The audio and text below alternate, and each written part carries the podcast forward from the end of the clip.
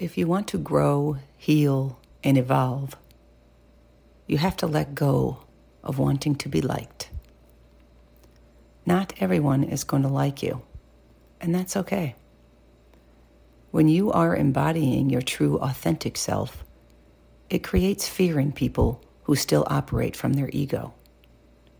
If you don't learn to like yourself as you are, you will spend your life looking for that approval from others.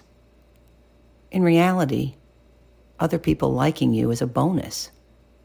You liking yourself is the real prize. Be your biggest fan.